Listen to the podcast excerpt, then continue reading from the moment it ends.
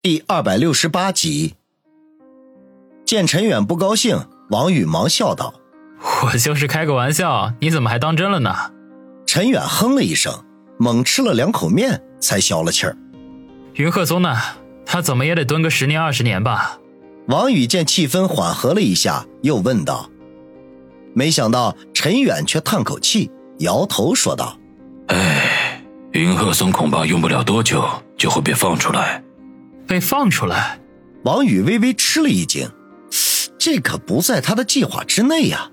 没错，有人保他，把所有的事情都推到了魏子身上。陈远无奈地说：“那个人是谁？”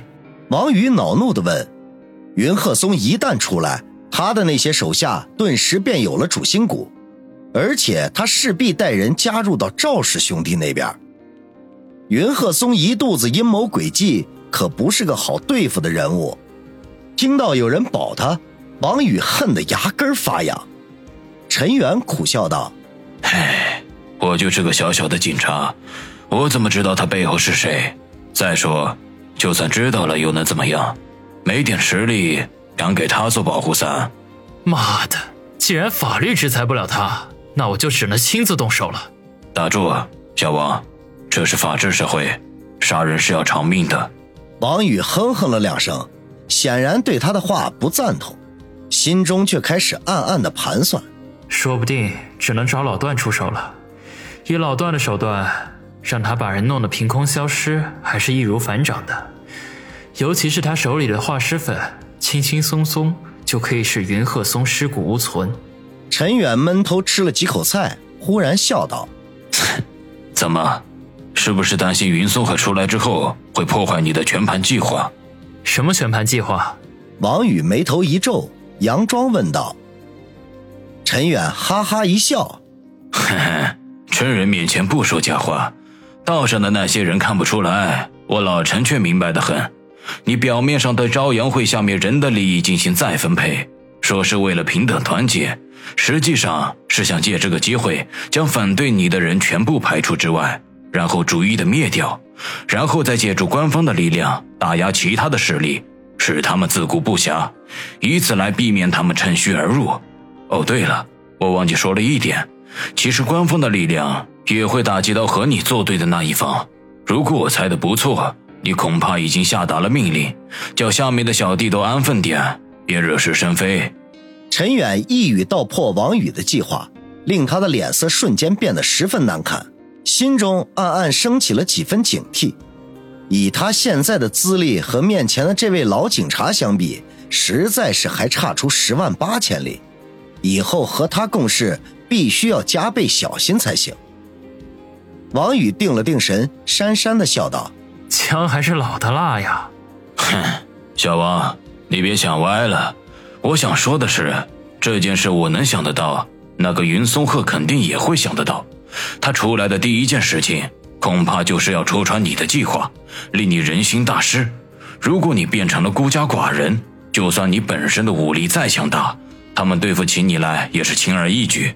王宇眉头一挑，诧异地说：“既然这样，你刚才为什么还要？既然这样，你刚才为什么还要阻止我干掉云鹤松？”我说过，这是个法治社会，杀人是要偿命的。陈远笑眯眯地说道。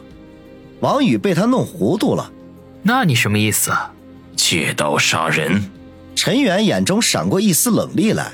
借刀杀人？王宇更加糊涂，借谁的刀？不错，你说现在除了你之外，谁最恨云松鹤？我哪知道啊？新疆帮的瓦斯，云松鹤以前一直威胁瓦斯替他做事，瓦斯背地里对他肯定是恨之入骨。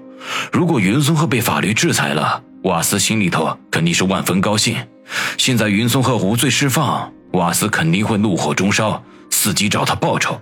可是最近这两个月发生了太多的事情，瓦斯就算再冲动，也不会顶风作案，所以他只能克制隐忍。还是不明白？你应该知道，一个人的隐忍和克制都是有限度的。如果云松鹤出来之后做了一件什么触碰瓦斯底线的事情，你猜瓦斯会怎么做？当然是怒发冲冠，不计后果了。嘿嘿，这不就得了？你不需要亲手做掉云松鹤，只要在背后出一把力，迫使瓦斯出手，就可以将其铲除。王宇听到这里，不由得瞠目结舌，像看怪物似的看着陈远，啧啧的说道：“我现在怀疑你到底是不是人民警察，这种事情也想得出啊？”陈远嘿嘿一笑：“哼哼，事先声明，这不是我想出来的，而是套用某个电视剧的桥段。要说诡计的话，你去佩服那个电视剧的编剧去。能告诉我是哪个电视剧吗？回头我也去学学。恕难奉告，回家自己找去。”王宇哭笑不得，心思一动，忽然问道：“哎，老陈，你给我出的这个馊主意，肯定对你有好处吧？”明眼人都知道，连杀五人的是新疆帮的瓦斯和他的手下干的，让这种人逍遥法外，是我们刑警的耻辱。所以，作为一名有正义感的人民警察，有义务铲除这颗社会的毒瘤。哈，说的真够伟大的啊！还不是为了趁机捞功绩往上爬？一箭双雕的事情，何乐而不为呢？不过你要记得，最后设法让瓦斯留下点证据。要不然又要白忙活一场。这个嘛，得仔细的谋划一下了。陈远也不躲避，两人对视了半天，忽然哈哈大笑了起来。几天后的早晨，王宇正在家里睡懒觉，就被郑飞打来的电话给吵醒了。旭哥，我对你佩服的真是五体投地啊！郑飞在话筒里没头没脑的大声说道。王宇打着哈欠说。啊啊！什么情况啊？我刚刚收到消息，警方从昨晚开始展开了打黑行动，一口气抓了好几百人，使各方势力都受到了冲击，就连赵氏兄弟他们也没能幸免。幸好你之前下令让我们兄弟们都低调点，咱们这边是一点损失都没有啊！我还以为什么大不了的事情呢。告诉下面的兄弟，继续保持低调，等这阵风过去之后，有我们嚣张的时候。是，我知道了。对了，我上次交代的事情办的怎么样了？我找人天天去踩点，那个人的活动轨迹已经基本掌握，现在就差小东北说的东西没有到位了。那就好，这几天不要放松警惕，只要那老东西一出来，我们就动手。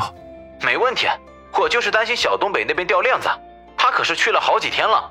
放心吧，小东北那边不会出任何差错的。那好，宇哥，我挂电话了。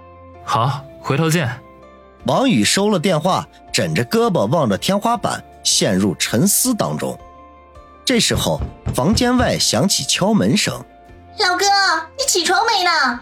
今天我放假，妈说要去看看房子装修成什么样了。”听到了，我马上起床。王宇无奈地翻身坐起，等他穿戴整齐推门出去，母亲陈兰芳和妹妹王鑫都已经穿好衣服，在客厅里等他。妈，我们走吧。你不吃口早饭啦？留着中午一起吃。一会儿看完房子，我们去吃大餐。王鑫听了，立刻眉开眼笑，拍手说道：“ 老哥，我要吃火锅。”陈兰芳说道：“有钱也不能乱花呀，以后你还得娶媳妇儿呢。啊，对了啊，一会儿顺道把思思接上。昨晚我们娘俩都商量好了。”